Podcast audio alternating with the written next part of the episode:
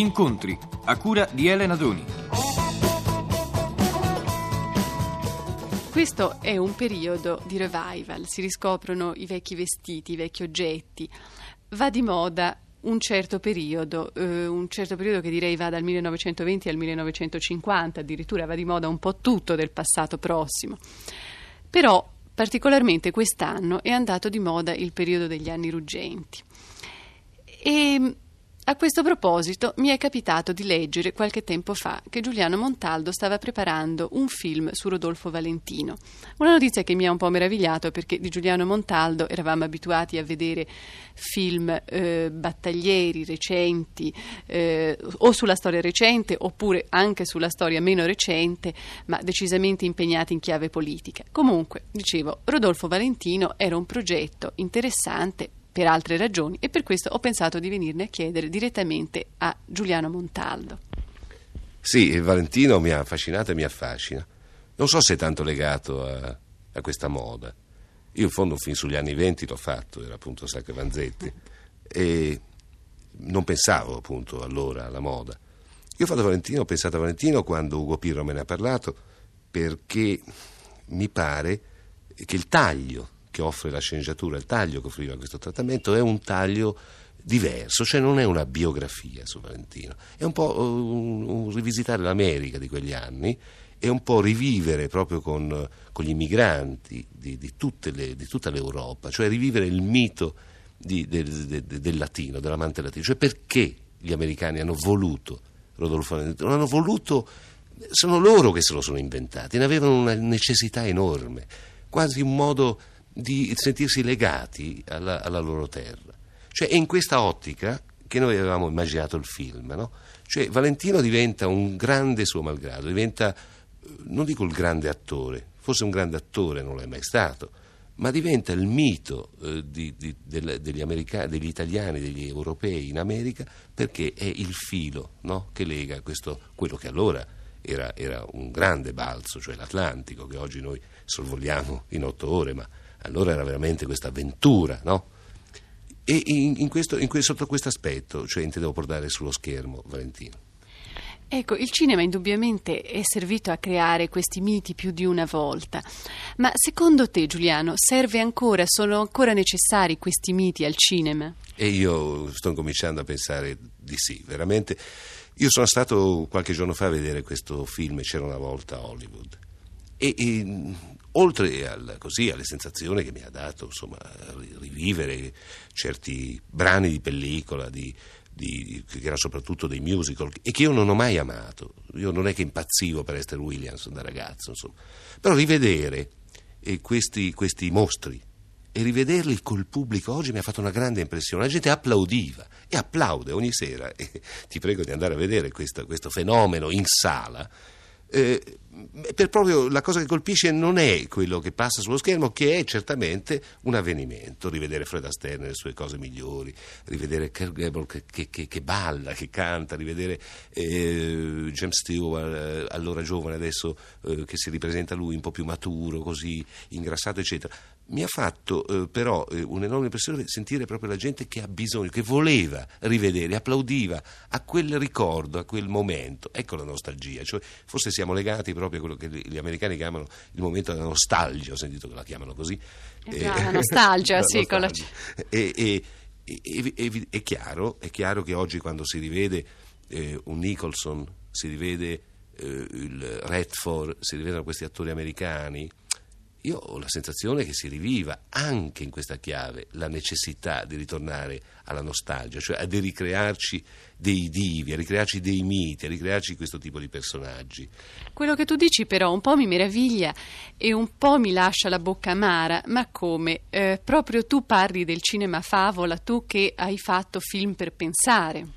Sì, e io non è che abbandono l'idea eh, cerco, cercherò, se mi sarà possibile, di continuare un certo tipo di discorso anche usando eh, questi attori, cioè cercando un collegamento con loro, cercando di inserirli in, nel film. Proprio in questi ultimi giorni ho avuto delle avventure sotto questo aspetto abbastanza, abbastanza dure, cioè vale a dire un film su Dostoevsky che eh, ho lavorato un anno a questo film, rileggendomi, non mi ha fatto male, rileggendomi le opere di Dostoevsky, rivisitando Leningrado eh, l'ex Pietroburgo con tutte queste, immagazzinando no? con tutte queste emozioni che mi aveva dato la lettura dell'opera di Dostoevsky, mi trovo poi in difficoltà perché la distribuzione italiana, la distribuzione americana vuole un divo all'interno di, eh, per, per, rappresentare questo personaggio. Io in questo caso sono, sono, contro perché io volevo un attore sovietico che rappresentasse, a mio avviso, molto più, molto più efficacemente, certamente, questo personaggio. Cioè, io dicevo è un'operazione di trapianto con sicuro rigetto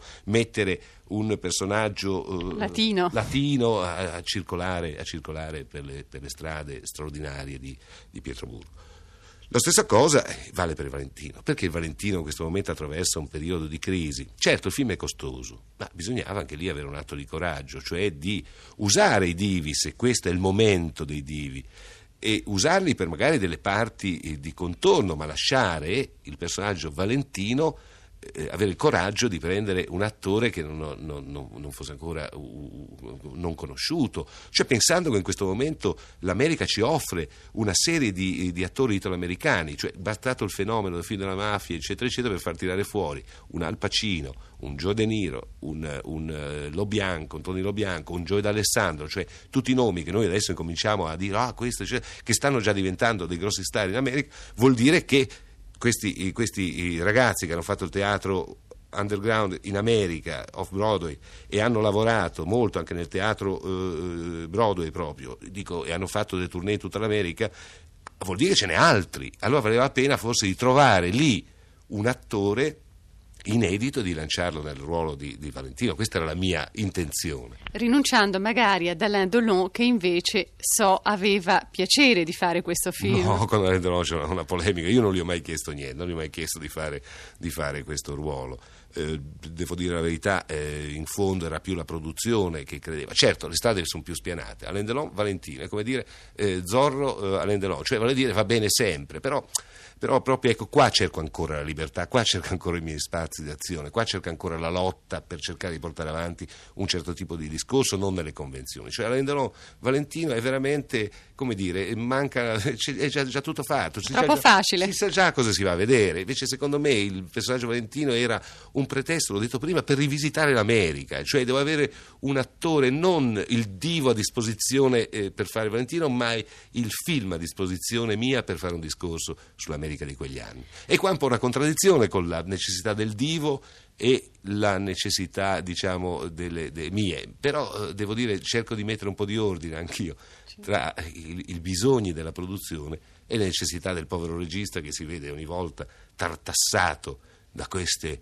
pressioni, è necessario lo star, eh, la gente lo vuole, lo so, ma quando nel film si può inserire lo star? Quando il regista sente che si può inserire? altrimenti diventa un pateracchio che non finisce mai. D'altra parte tu hai buon gioco perché con Sacco e Vanzetti, che è un po' l'America, diciamo, eh, degli stessi anni di Valentino, vista dall'altra parte, cioè dalla parte di chi era in sala e probabilmente andava a vedere eh. i film di Valentino. Dicevo tu proprio in Sacco e Vanzetti hai fatto eh, di un attore di teatro noto soltanto in un ambito ristretto, Riccardo Cucciolla, hai fatto uno star di livello internazionale. E vedi che si può arrivarci poi, dipende però anche allora non credo che la battaglia non sia stata, sia, non sia stata dura. Cioè, quando io ho detto uh, Cucciolla alla produzione e distribuzione, che poi un secondo tempo mi hanno secondato, come vedi, però c'è stato un momento di, di, di, di sbandamento, cioè si voleva Volonté, mi ricordo, una delle proposte era Volonté e Yves Montand, una coppia eh, a mio avviso eh, assolutamente sbagliata, perché cosa rappresenta? Diventava il monumento alla, all'emigrazione, cioè perché sono due personaggi due straordinari attori, ma insomma che, che, che, che hanno una... Nutriti troppo bene troppo da ragazzi. Bene. Sì, direi, direi. Questo è il nostro problema, insomma, spesso questo è il problema. Senti, ma è diventato più difficile fare del cinema in quest'ultimo anno in Italia? Sì, è molto più difficile, molto più confuso. Direi che anche la crisi economica che attraversa il nostro cinema, che è una crisi che attraversa poi il cinema mondiale, eh, soprattutto occidentale, e una crisi che attraversa il sistema, come è noto. Quindi è chiaro che anche il cinema soffre di queste, di queste ristrettezze e quindi nelle ristrettezze non si ha più certi coraggi. Quindi voglio dire, quando io porto avanti dei discorsi, mi piacerebbe fare l'incendio del Reichstag, eh, mi piacerebbe fare, eh, che è proprio veramente direi proprio eh, l'immagine, il copione più allucinante per la storia di un golpe, che è quello del nazismo nel 1936, e, 33, scusa, è chiaro che eh, quando parlo di Rosa Luxemburg eh, mi guardano smarriti, dice ma come, vuoi cercare di fare questi film difficili?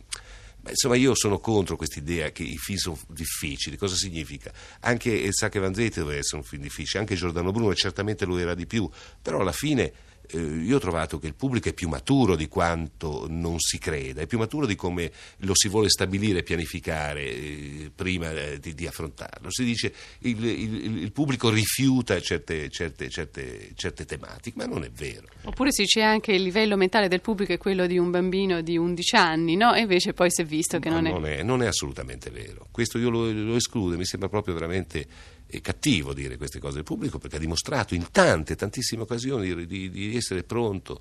Basta che il film abbia quegli elementi eh, spettacolari di chiarezza ideologica di, o anche di ambiguità, perché anche l'ambiguità è un modo di raccontare, però che sia uno spettacolo. Senti Giuliano, il cinema, sia quando è favola, sia quando è, come dire, conferenza, forse conferenza è una parola sgradevole, diciamo quando è film ideologico e alle volte è tutte e due, spettacolo, ideologia insieme. Dicevo, il cinema esercita un grande potere d'attrazione. Tutti in fondo vorrebbero poter entrare, eh, guardare, vedere come si fa questo straordinario gioco. A te come capitò di arrivare a fare del cinema? Ma mi capitò negli anni 50, cioè nel 1951, con una combinazione curiosissima. A Genova si fondò una cooperativa. A Genova dove tu sei nato? Dove sono nato. Si fondò una cooperativa per produrre un film, un film sulla resistenza ligure, cioè Actum Banditi, diretto da Carlo Lizzani. Io ero tra i promotori di questa cooperativa.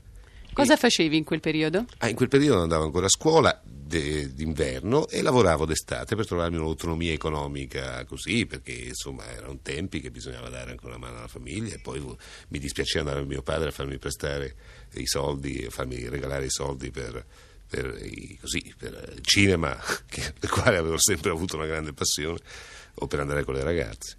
E allora eh, questa cooperativa nacque e, eh, con la nostra enorme attività, con, lo, con, il nostro slancio, l'idea di fare un film tutto nostro, tutto ligure ci faceva impazzire. E Lizzani, mi vide e come, allora mi conobbe come collaboratore della cooperativa e mi propose di fare l'attore. Io ho cominciato come attore, sono uno dei protagonisti di Acton Banditi, cara mia. Ah, ma questo non lo sapevo, sì, sì, Scopriamo sì. un Montaldo diverso. sì, sì. E ti è rimasta la voglia di fare l'attore oppure no? Fu no, una... no, no, non ne ho mai avuto voglia. La, la, la, realtà è che l'occasione di stare vicino alla macchina da presa, stare accanto, davanti, dietro, era tutta un'occasione per poter capire, immaginare, capire, stare vicino al, al cinema e farlo. E finalmente ci sono riuscito dopo qualche anno. Con quale film? Il mio primo film è Tiro al piccione del 1961. E qual è il tuo film che ami di più? È un film sfortunato, si chiama La bella grinta. Sfortunato però che ha avuto un'ottima pagella perché... E ha avuto un premio al Festival di Berlino, ha avuto i premi di qualità, ha avuto un grande riconoscimento dalla critica, ma purtroppo non è arrivato al pubblico. E qual è il film che vorresti fare? Magari qualche sogno che hai tenuto nel cassetto per tanti anni? Ma guarda, ti dico una cosa che può sembrarti un po' folle. Io in fondo eh, nel cassetto non c'ho niente, perché tutti, tutti, i progetti che avevo voglia di fare li ho fatti magari lottando per anni. Ecco, per esempio, la battaglia per portare sullo schermo Giordano Bruno è durata due anni e mezzo e c'è andata. Adesso nel cassetto ho Dostoevsky e Valentino. E quindi riuscirai puntualmente a fare Valentino e Dostoevsky. Ma io, io ti ringrazio, lo spero, mi batterò per farlo.